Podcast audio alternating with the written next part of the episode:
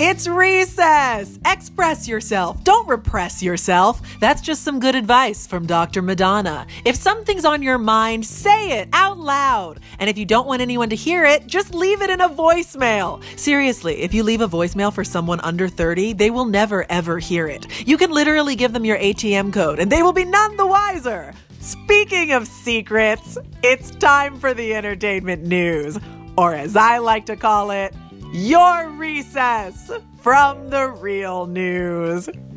Here we go.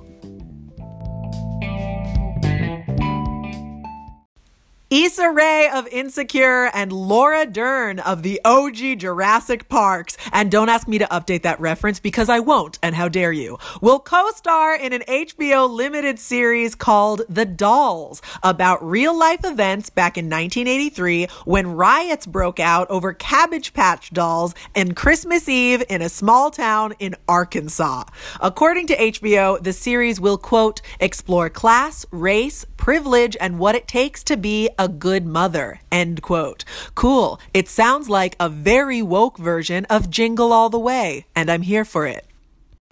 Eddie Murphy's 10th child was born over the weekend. Congratulations, Murphy family. The baby's name is Max Charles Murphy, and not, as I suggested, put your hands up and give me 10, because I'm 10 out of 10, the perfect Murphy. Saving the best for 10th, Eddie Murphy the 10th. But I'm biased because that was my grandma's name.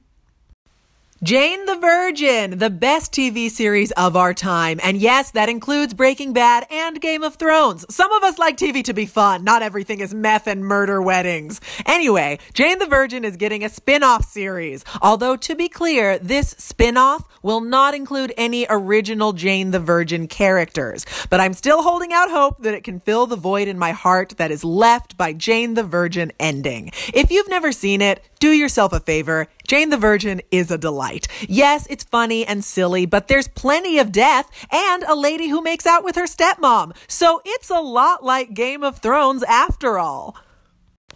Arnold Schwarzenegger recently gave a speech where he said he'd like to travel back in time, like his Terminator character, to stop the burning of fossil fuels and prevent climate change. He also made a joke about the Paris Climate Accord that ended with, I'll be back. I honestly can't tell if this is Arnold Schwarzenegger trying to bring levity to a serious situation, or if he really is feeling totally despondent about the planet, but no one can tell because even when he's super sad, he still makes Terminator jokes.